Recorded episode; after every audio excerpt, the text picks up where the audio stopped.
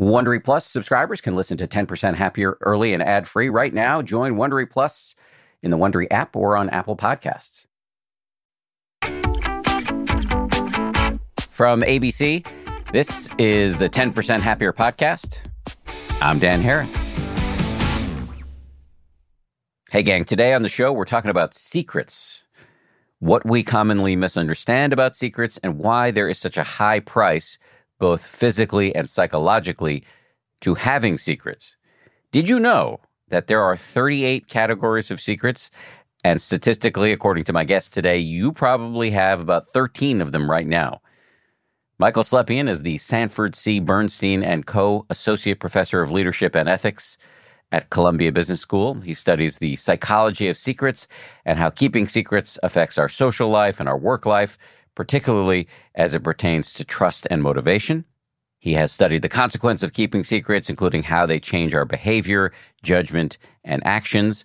And in this conversation, we talk about the hardest part of having secrets and the toll secrets take, how other people can help us handle our secrets in a healthier way, the difference between shame and guilt and the benefit of knowing that difference, the implications of his research for managing teams, and the impact of societal systems and structures on our tendency to keep secrets. Just to say quickly, there are some brief references to abuse and other traumatic events that some people keep secrets, so just a heads up on that. If you're a longtime listener, you've heard me talk many, many times about our companion meditation app. You might even be a little sick of it. So you might ask, why does Harris keep talking about this? If I want to meditate, can I just go on YouTube and search for a guided meditation for free or sit in silence on my own or use another app? Well, first of all, yes to all of that. You can do all of those things. There are many different ways to learn how to meditate. And if you've already found one or more ways that works for you, that's great. Keep going with it. However, I do think there's something special, if I do say so myself, about the relationship between what we do here on the podcast, interviewing world renowned experts, getting their take on issues that impact our minds on a day to day basis, and the app where we share practices specifically chosen to help you apply the lessons you learn here on the podcast. There's a kind of deliberate symbiosis. In our conversation a few weeks ago, the meditation teacher Sebene Selassie hit on something key about this relationship. Let me just play you a quick quote from her. I'm a big proponent of what I would call integrating study and practice. So, combined with our practice are what we call insights. That's why this tradition is called insight, is these aha moments. And you're so great at articulating that and bringing people on to kind of discuss that. Like, what is it that we're learning? And then how do we kind of reincorporate that back into the practice? I will be honest, it makes me feel a little bit uncomfortable hearing Seb praise my interview skills she may or may not be right about that. But what I do think she articulates brilliantly is why we're so gung ho about the aforementioned symbiosis between the work we do here on the podcast and the work that we do over on the app. Practice and study work best in concert because you're working several parts of the mind at once. That's how I learned from my teachers, you know, engaging my prefrontal cortex through reading books or articles or having conversations. Many of those articles and books were recommended or sent directly to me by Seb. But then also doing the practices that help me sort of integrate the wisdom into deeper parts of my mind and my body.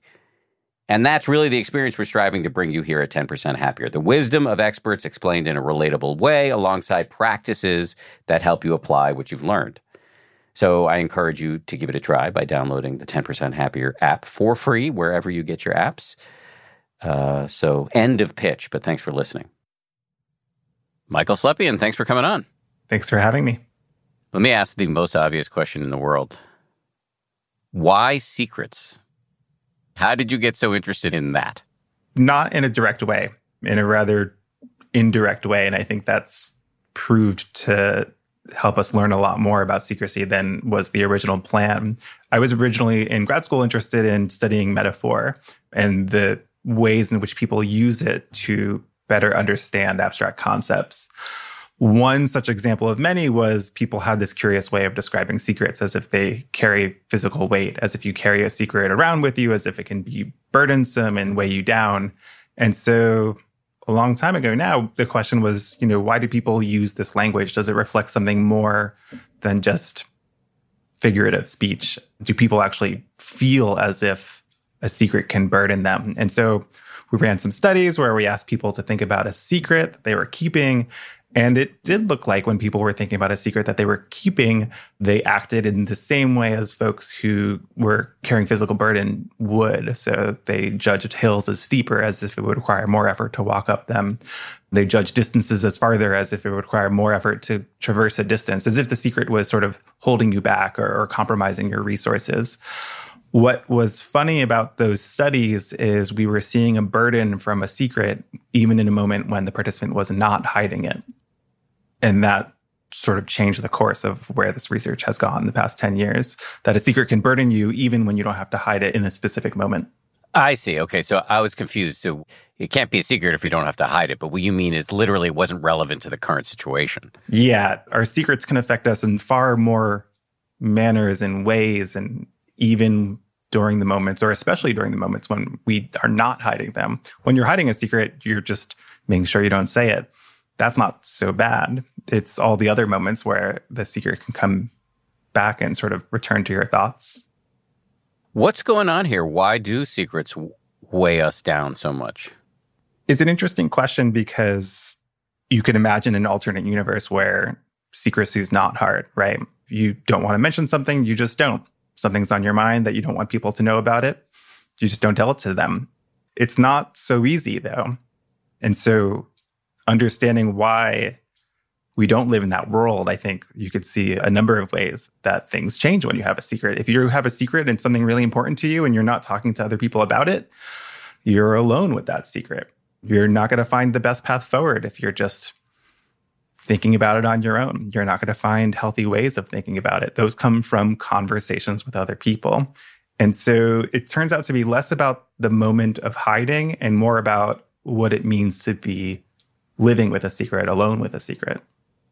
So this gets us into, I mean, a little bit gooey, but nonetheless really true and relevant and important areas around kind of very few ways to talk about this without lapsing into cliche, but sort of being true to yourself, being, I mean, literally being true to yourself, being vulnerable, being open, Am I hunting in the right direction here? Absolutely. Um, people feel inauthentic for having a secret from the people around them. And it turns out it doesn't matter how much you hide it, it's the more you find yourself thinking about that secret, the more you feel inauthentic for having it. So, what do you recommend? Because I can think of secrets in my own life. I mean, I've divulged a lot of secrets, and I can tell you it feels, you know, I thought when I wrote a book about having a drug problem and having panic attack as a result of that that I was going to be dead, but it turned out to be just the opposite. It was completely invigorating. And it felt like, yeah, I'm so much less to hide. I felt freer in my public movements and private movements, uh, but I wasn't really hiding it privately. But in public, you know, as a news anchor, I just felt much more at ease because I was really being myself. And yet, there are things in my life that I don't want to divulge publicly or privately because I feel like it would create too much pain. Yeah. So that's where things get complicated, right? Other people are part of this. And so, as you're trying to decide whether to reveal something or not, you might have a concern. Well, if I revealed this to my partner, this could hurt their feelings or it could damage our relationship or destroy our relationship. You know, when that's the consequences of revealing your secret, it makes a lot of sense you would consider other things before that. And so, what do you do? There's actually a really easy way out of this kind of conundrum, which is just talk to someone else. You don't have to reveal the secret to the person you're hiding it from, but you know, if you choose carefully and if you choose the right person, you can get so much help while it still remains a secret. How do you put this to work in your own life? I try not to have secrets. And when I do, I try to be sure to talk about it with at least someone. I try not to have a secret that only I know. If you don't reveal it to the person in question, though, aren't you still keeping a secret from that person? And can it not play a sort of insidious role in your relationship? Right. And so these are the hard ones. You know, maybe your relationship could withstand the revelation, or maybe your partner would say, I recognize this wasn't easy for you to tell me, and I'm glad that you felt like you could trust me, that we could handle this together. If you think that's a possible way forward, then maybe it is the kind of thing that you're better off talking about. You know, difficult conversations are never easy, but they don't necessarily get easier by sort of putting them off. They probably, in fact, get harder. And so if you're struggling with, you know, when's the right time to reveal it? How do I reveal it? Again, someone else can really help you sort of come up with a game plan for what's the right way forward. Other people are such fantastic resources, and it's so easy to forget that when you're used to not talking about something. I'll give you an example. This is not super loaded, but it just seems apropos. But one of the things I do in my job is talk to younger employees about their jobs. And um, one of the young staffers that I was talking to recently was telling me about the fact that he had a new job and he felt very insecure about the fact that there were things that he was being asked to do that he didn't actually know how to do. It wasn't that he's not smart. He's very smart. It was that he literally hadn't been trained on these technical programs to edit videotape. And I said, the first thing is, do you trust your boss? Yes. Got to go tell them ASAP. And he did it and he got trained and he feels so much more confident. The spillover effects were dramatic beyond just the acute issues related to his job responsibilities. He found himself feeling more comfortable speaking up in editorial meetings, et cetera, et cetera. It really lifted a weight. That example sort of really nicely illustrates that some secrets do have a timeline where, you know, maybe sooner is better. He got the information he needed sooner, and that would be really helpful. And certainly, if your situation is that you're trying to decide, what do I do with this thing that might get worse as you wait longer? You know, it's sort of that's one clue that maybe start talking to somebody about this sooner to get just another perspective. If you're not talking about this thing that's in your life with other people, you're just stuck with your one perspective on your own and it won't be challenged in a way that you want it to be challenged. Yeah, in some ways, the net result of your research, and I want to dive into some more of the nitty gritty of it, but it seems like the huge takeaway is talk to other people. Social connection is important. Yes. On the one hand, it feels so obvious, but on the other hand, people don't do it. Do you find that men are tougher nuts to crack here than women? In thinking about gender differences, one thing that we've looked at is related to this question you're asking. Is there some sort of different rate of secrecy? And it doesn't look like there's different rates of secrecy across men versus women, but they do seem to confide secrets in others differently. And this is this point we are talking about before if you have a secret that you're not telling person A, you can talk to person B about it. It's still a secret from person A. So you can confide a secret in the second person while still maintaining secrecy from the original person. And it seems that women confide their secrets more often in, than do men. Men are more likely to have a secret entirely to themselves. And I think what's happening probably there is to get help to talk about a secret that's a request for help in some manner, maybe not explicitly. Um, it requires sort of opening yourself up and, and making yourself vulnerable and seeking others' support. And some of those things are tied up with gender stereotypes. Yeah, it's like why men won't stop to ask for directions. Yeah. I first stumbled upon your work because I read a reference to it in a book by Sharon Salzberg the great meditation teacher, she wrote a book. She's written many books. The book in question here is called Real Love. And I can't remember the exact context, but she was talking about a study you did with gay men. Mm-hmm. In this study, what we were trying to sort of get at the sense of, you know, the meaning behind these actions really matter. As in, what makes it a secret hard is not sort of the technical aspects of holding it back in conversation, but what it means to be holding it back. And so in this study, we recruited a sample of gay men, and they were in one of two conditions. In both conditions, they were talking to an interviewer who was asking some questions, and they were told that this is a study on impression formation. And we're going to show your video recordings to other people, and they're going to make some judgments about you. And we're going to ask you to try to hide some part of yourself from them.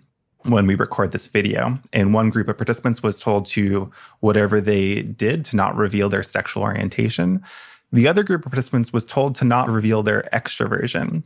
And we got a little lucky here because we were hoping that our participants would identify as extroverted, and almost all did, all but one.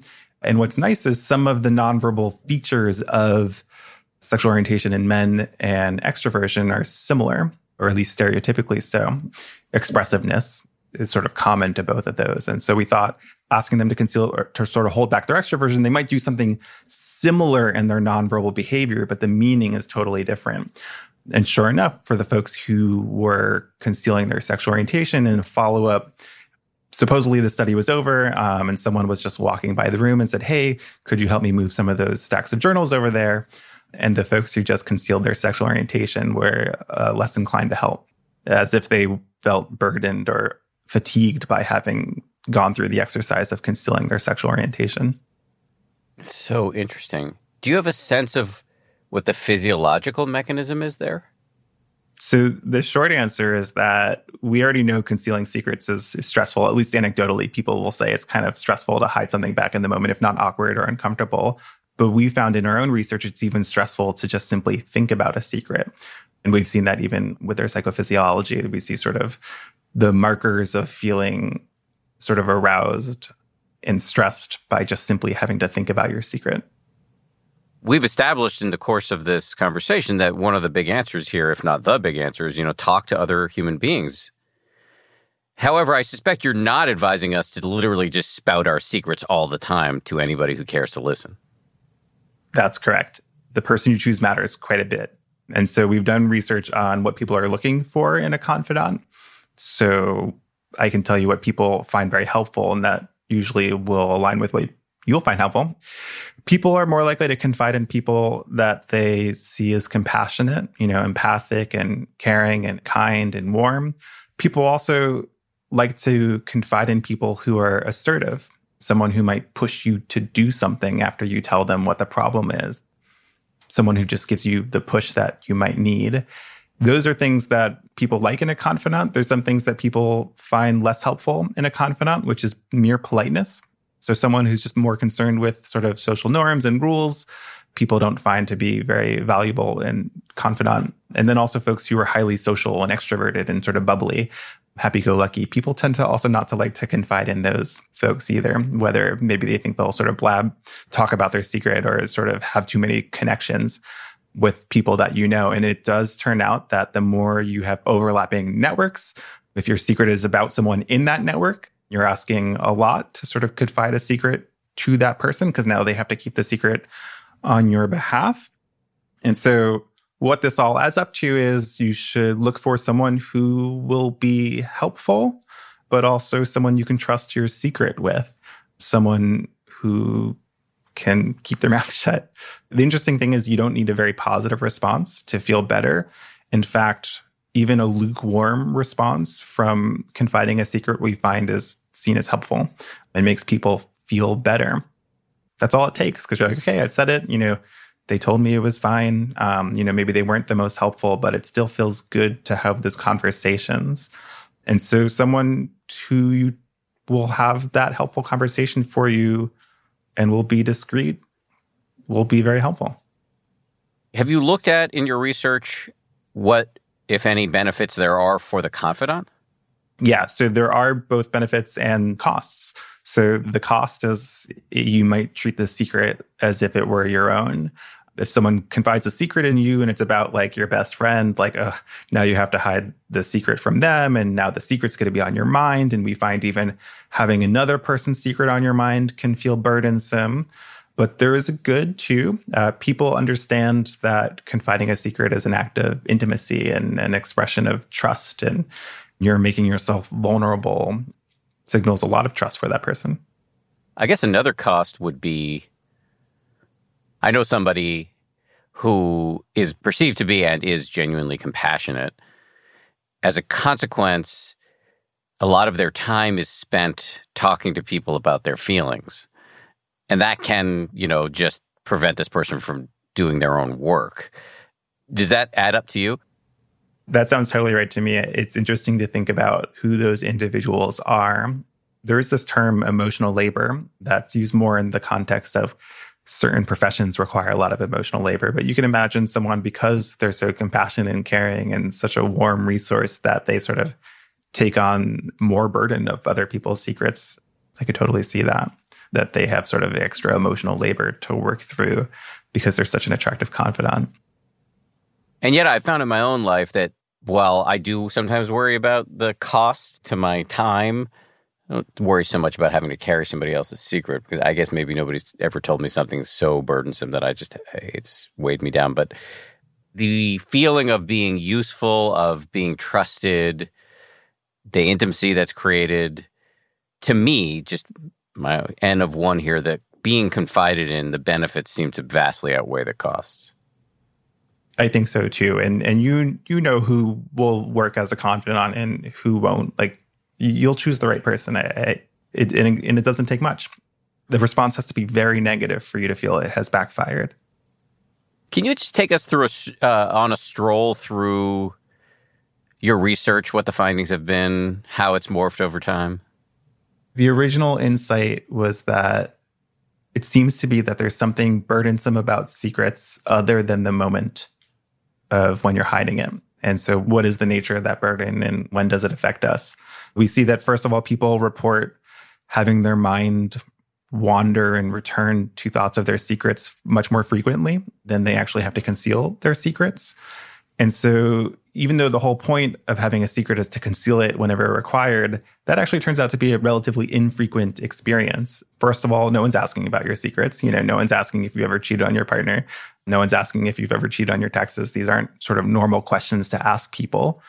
And they're only relevant to some of your conversations. And so the actual task of keeping a secret, even though that seems to be the sort of stressful part, one where it's going to hurt you the most, it just doesn't happen very often.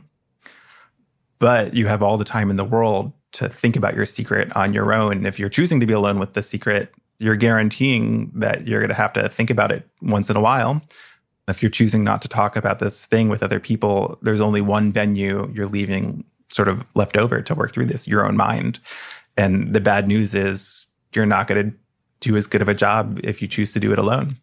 Almost certainly it will be less effective and less healthy than if you sort of brought someone else into the conversation. When you find your mind returning to thoughts of your secret, we see there's sort of ways in which that is more helpful and ways in which that can be more harmful. For example, the more folks are really focused on the past when thinking about their secrets, those are definitely more people at risk for these harms of secrecy. You can't change the past. And so, uh, sort of perseverating on that past is probably not going to get you anywhere very useful. When folks are more thinking about the present and the future, thinking about secrets seems to be more productive and less counterproductive because we also tend to feel bad about these things that we're keeping secret. This is why we're keeping them secret in the first place. We're concerned that people will judge us negatively or, or, or worse or more harshly. Because we often feel bad about our secrets, there's these two emotions that are quite frequently part of the story shame and guilt. Folks sometimes use those words interchangeably, but psychologists have this important distinction that they make um, where people who feel shame, they think of themselves like, I'm a bad person. Whereas when you feel guilt, you think, I've done something wrong. My behavior is bad. So my behavior is bad as guilt. I'm a bad person is shame.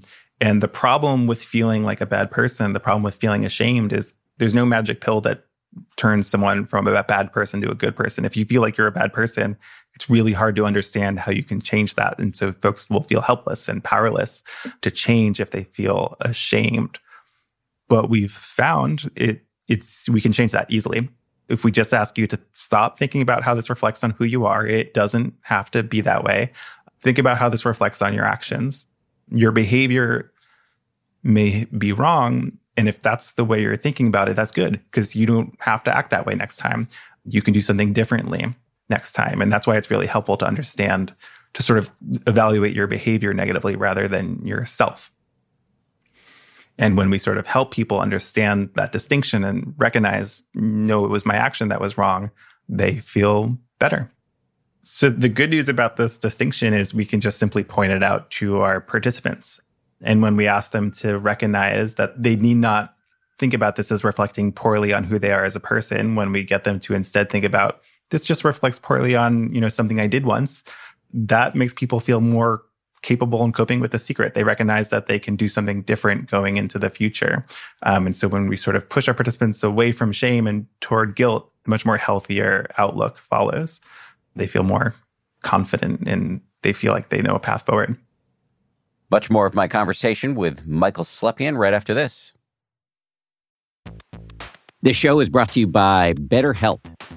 I got to tell you, I feel so much better when I talk about my anxiety instead of keeping it bottled up. There's an expression that I first heard from the great researcher and also Zen practitioner Robert Waldinger never worry alone. Our temptation many times is to keep it bottled up, but the data really show that the people who do the best in life, who live the longest and are the happiest, have strong relationships with people with whom they can talk about whatever's going on in their lives. And for me, therapy is part of that. If you're thinking of starting therapy, you might give BetterHelp a try. It's entirely online, designed to be convenient, flexible, and suited to your schedule. Get it off your chest with BetterHelp. Visit betterhelp.com slash happier today to get 10% off your first month. That's betterhelp, H-E-L-P dot com slash happier.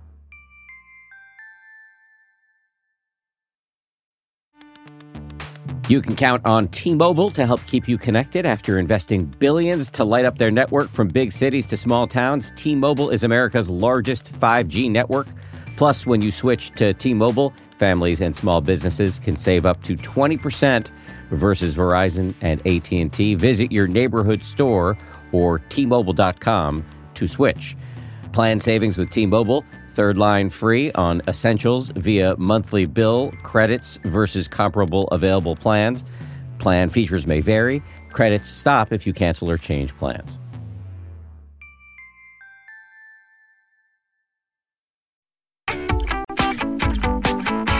Welcome back.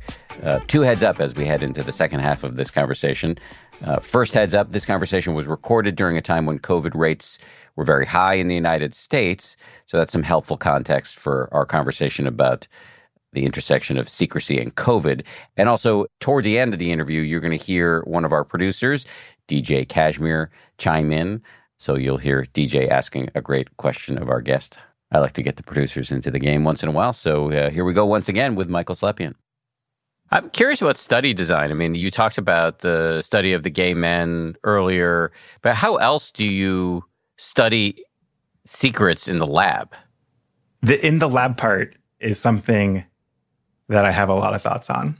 If by in the lab you mean physically in a lab space where we've sort of created a secret from nowhere, you know, the sort of classic full experimental control, like there's one person in the room and you're trying to hide that, you know, from another person, kind of like the study I was describing earlier.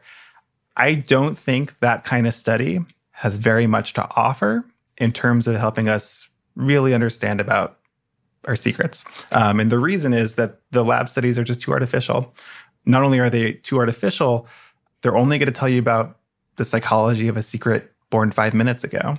You just can't get the real kind of weighty secret that we've been thinking of into the lab. You just can't.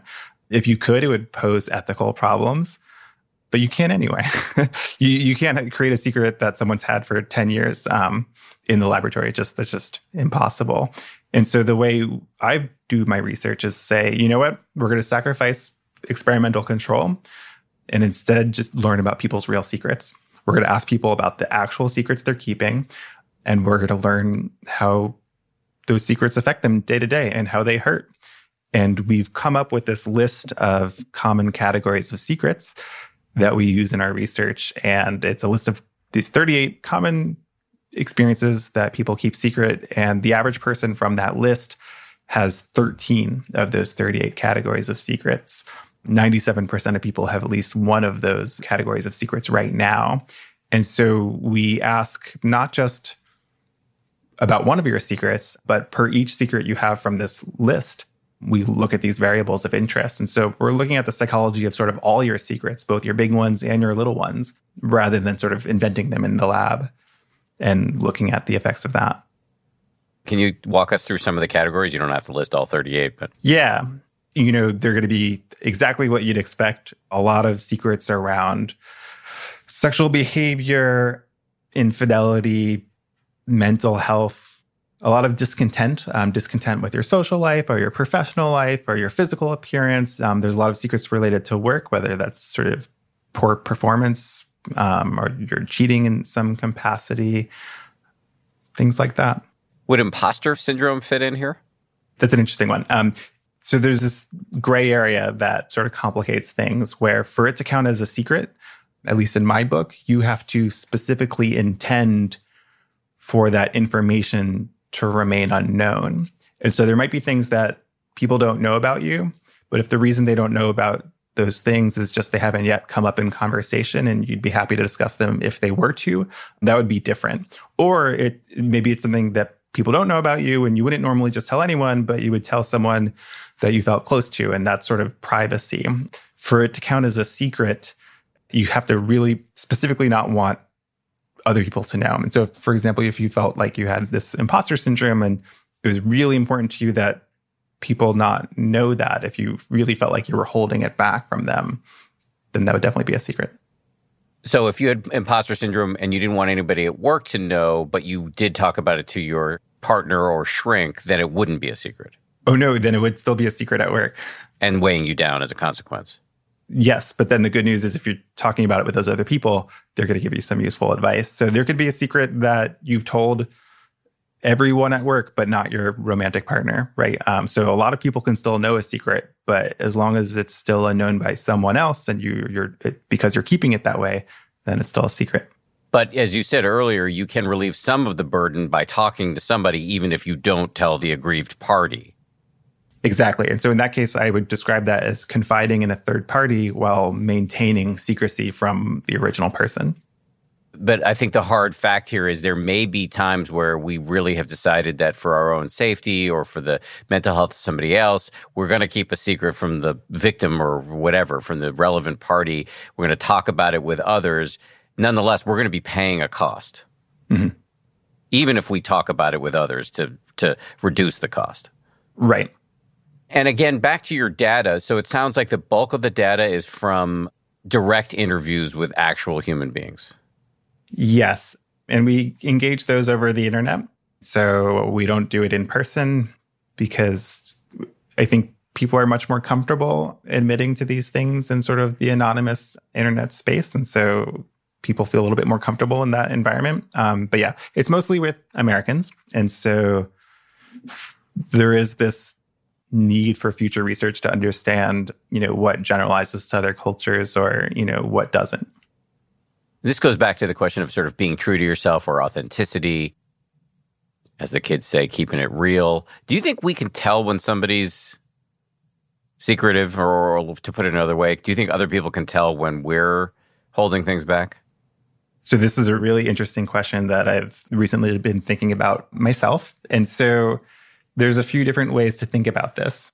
If we're thinking about the studies in the lab, those studies where we bring two people into a room under some, you know, clever reason have one person conceal something from the other person, when we're talking about those kinds of studies, what's interesting is that you can't. You can't tell.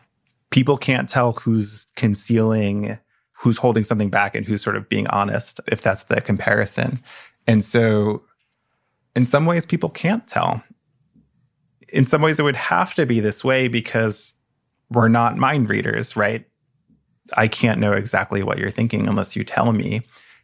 Now, if you're in a romantic relationship and you've been with someone for a while and you kind of know when something's bugging them, you know, then it's a little bit different when you recognize, when you can see someone seems to not be fully opening up.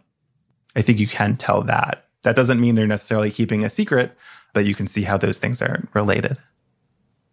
So I get that there would be no secrets. There would be no point in even attempting to keep secrets if we were mind readers. And yet, you have established that there are psychological and physiological costs to having secrets and that it can interrupt a sort of authenticity. So I'm just wondering there must be some sort of social cost to being secretive in that people might not trust us or that they're we, animalistically we can pick up when somebody's not all the way honest? That's a great question. You are right that if you're, you know, there's there's keeping a secret Um, and that's sort of an isolated one thing. I intend to keep this thing secret from these people. And then there's being secretive. And of course, being secretive means you're more likely to have more secrets. But when folks are secretive, yeah, that is something that people can recognize that if someone is pretty closed off, that is noted. If someone sort of doesn't reveal a lot of information about their private life or just their thoughts and feelings, they'll seem both more closed off. And folks who are prone to secrecy in this way, they're also very reluctant to ever ask for help. They sort of feel like their problems are too great to bring up with other people. So being secretive is especially harmful because it means you often don't get the support you need. You're sort of not opening up with people to the extent that others do. One thing that strikes me as potentially, I mean, not all secrets, let's be honest, have to do with our own perceived misbehavior. You might keep secret that you were victimized. There are lots of things you could keep secret, but one potential fix at least from a Buddhist perspective here, would to some secrets would be to lead as ethical a life as possible. I mean, it's often referred to as the bliss of blamelessness. Now, perfection is not on offer here, I don't think. Although I guess Buddhists who believe in enlightenment would disagree with me, but but nonetheless, I don't think for us unenlightened worldlings that we're going to be perfect per se. But wouldn't one thing that would undercut the need for this rather, as you've demonstrated, sort of noxious tool be to live as ethically as possible? Yes, that would certainly help with the secrets that touch on sort of wrongs and harms and immoral behaviors. There's still, of course, the other secrets, secrets around sexual orientation that, you know, secrets around preferences, secrets around mental health and belief and ideology there's still those secrets. Of course, of course, and, and, and like I said, you know, you may be the victim of a crime that you don't want to admit, and uh, some sort of abuse in your childhood. Many people keep that secret for lots of reasons that are understandable. You talked about beliefs. What are your thoughts on secrets as it pertains to the current political environment? We've collected some data on that. Back in 2016, if we can all remember a world before Trump was elected president, at that time, like other folks, we thought Hillary Clinton was going to win that election. And we were really interested in something that was happening at the time because there was this sort of secret invitation only Facebook group that went up during that 2016 election or in advance of the 2016 election that was for people who supported Clinton, but for whatever reason felt like they couldn't voice that support publicly uh, to people around them. And here was a group where you could feel safe voicing your political support. And so we designed this study in the lead up to the 2016 election, imagining that the prototypical person who was keeping their vote or political preference or beliefs secret were going to be essentially people who were secretly supporting Hillary Clinton. We thought we might see a lot of, for example, women in red states who didn't want to admit to their husband that they were going to vote for Clinton. We were very surprised when that was not the prototypical secret voter.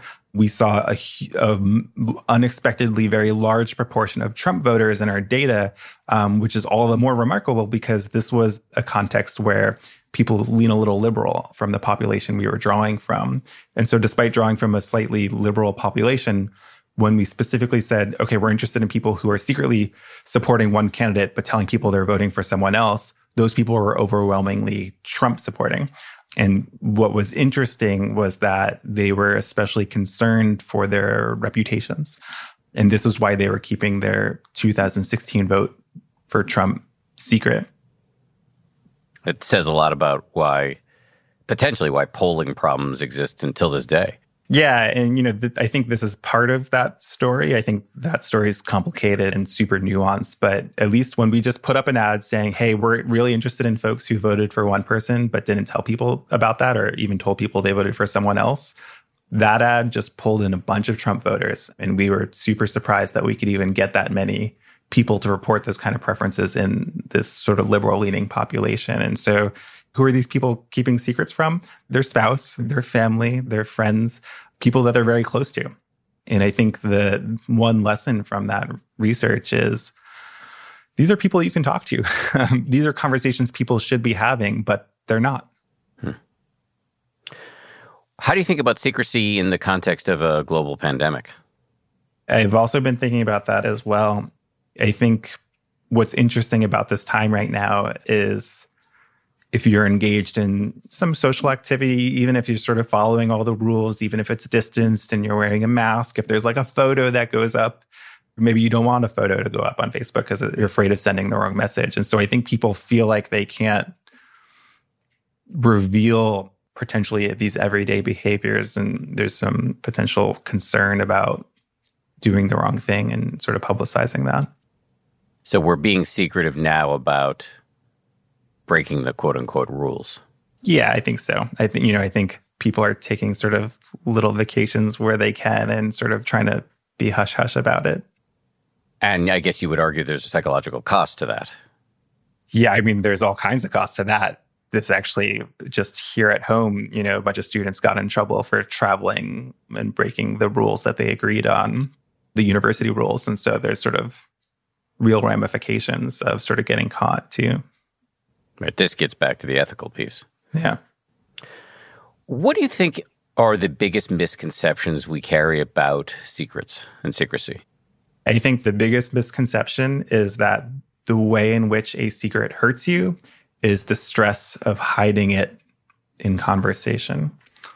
And the reason why it's not helpful to have that idea, besides that it's wrong, is you're not understanding where the real harm is. If you don't know how your secrets hurt you, it's going to be really hard to um, find a way forward or to reduce those harms if you don't really understand where they're coming from. So secrets create these sort of strange blind spots because we're not talking about them. We don't understand them as well as we could, and we don't even understand how they're hurting us. And so it's really helpful to understand no, actually, where your secret is hurting you. It's not about hiding it. It's it's about being alone with it. Because when you understand that, it suggests a very different path forward. I think you've said having a secret is less an act than a state of being. We know over and over because I've had many, many social scientists on this show, and it just seems like the one of, if not the keys to human flourishing is social connection. And anything you do that inhibits that is likely to have significant backdraft. Yeah. The only way to connect with other people in this world is by sharing experiences with them that is what the connections are made out of.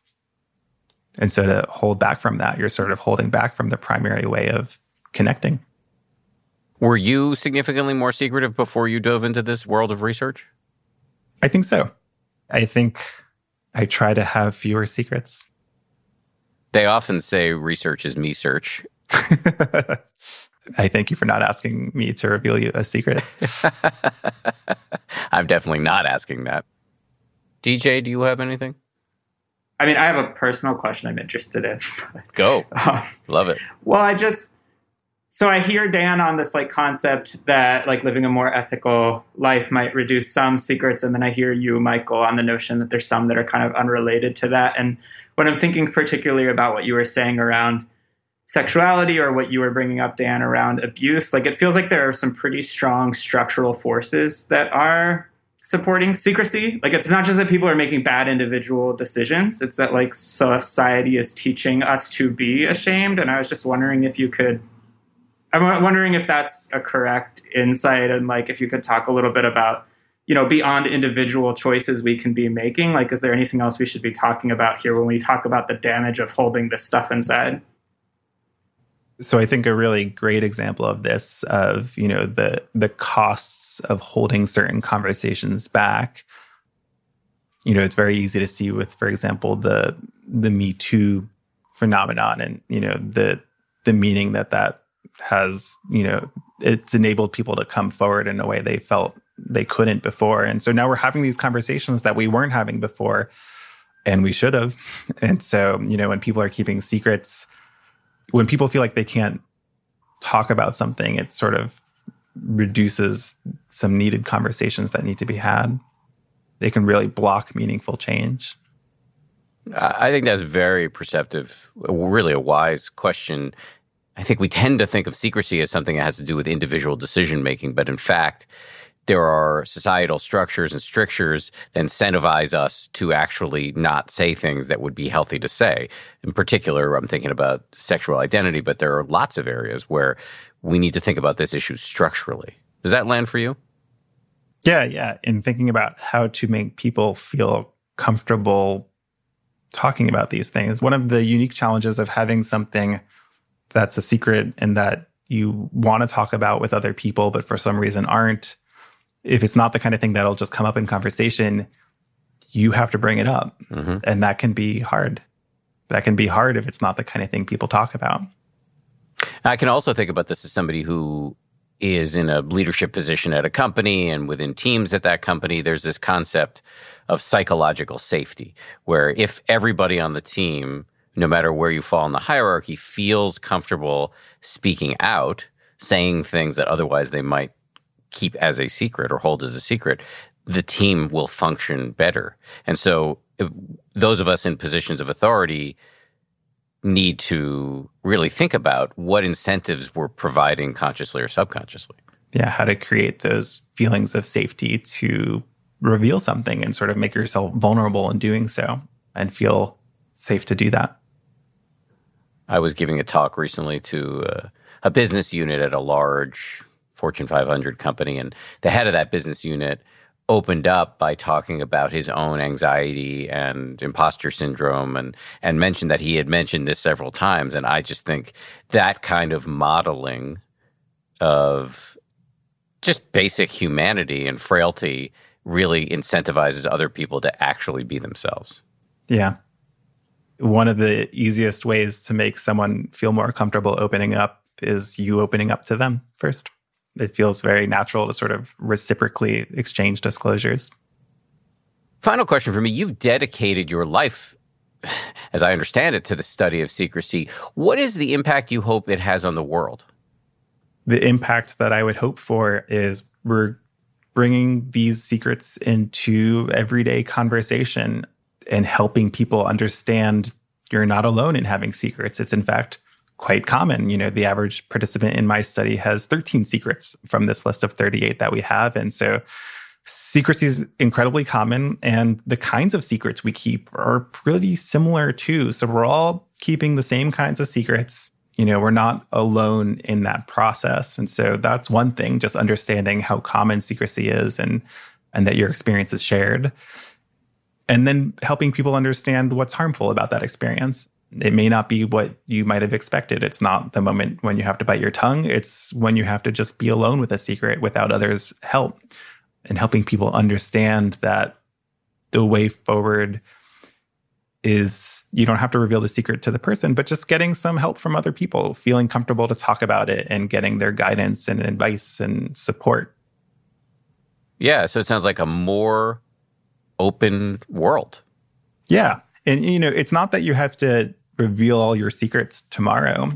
It's okay to have some. It's just we probably have more than we need to. Michael, it's been a pleasure to talk to you.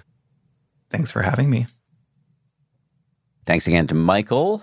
This show is made by Samuel Johns, DJ Cashmere, Kim Bikama, Maria Wurttele, and Jen Poyant with audio engineering by Ultraviolet Audio. And as always, a hearty salute to my ABC News colleagues, Ryan Kessler and Josh Cohan.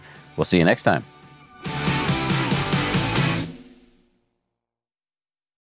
If you like 10% Happier, and I hope you do, uh, you can listen early and ad free right now by joining Wondery Plus in the Wondery app or on Apple Podcasts. Prime members can listen ad free on Amazon Music. Before you go, tell us about yourself by filling out a short survey at wondery.com/survey. For more than two centuries, the White House has been the stage for some of the most dramatic scenes in American history. Inspired by the hit podcast American History Tellers, Wondery and William Morrow present the new book, The Hidden History of the White House. Each chapter will bring you inside the fierce power struggles, the world altering decisions, and shocking scandals that have shaped our nation. You'll be there when the very foundations of the White House are laid in 1792, and you'll watch as the British burn it down in 1814. Then you'll hear the intimate conversations between FDR and Winston Churchill as they make plans to defeat Nazi forces in 1941 and you'll be in the Situation Room when President Barack Obama approves the raid to bring down the most infamous terrorist in American history. Pre order The Hidden History of the White House now in hardcover or digital editions wherever you get your books. I'm Shimol Yai, and I have a new podcast called The Competition. Every year, 50 high school senior girls compete in a massive scholarship competition. I wouldn't say I have an ego problem, but I'm extremely competitive. All of the competitors are used to being the best and the brightest, and they're all vying for a huge cash prize. This will probably be the most intense thing you've ever gone through in your life. I remember that feeling because I was one of them. I lost. But now I'm coming back as a judge and also a kind of teen girl anthropologist. Because if you want to understand what it's like to be a young woman in America today, the competition's not a bad place to start. Hopefully, no one will die on stage tonight. From Pineapple Street Studios and Wondery, this is The Competition. Follow The Competition on the Wondery app or wherever you get your podcasts. You can listen to The Competition early and ad-free right now by joining Wondery Plus.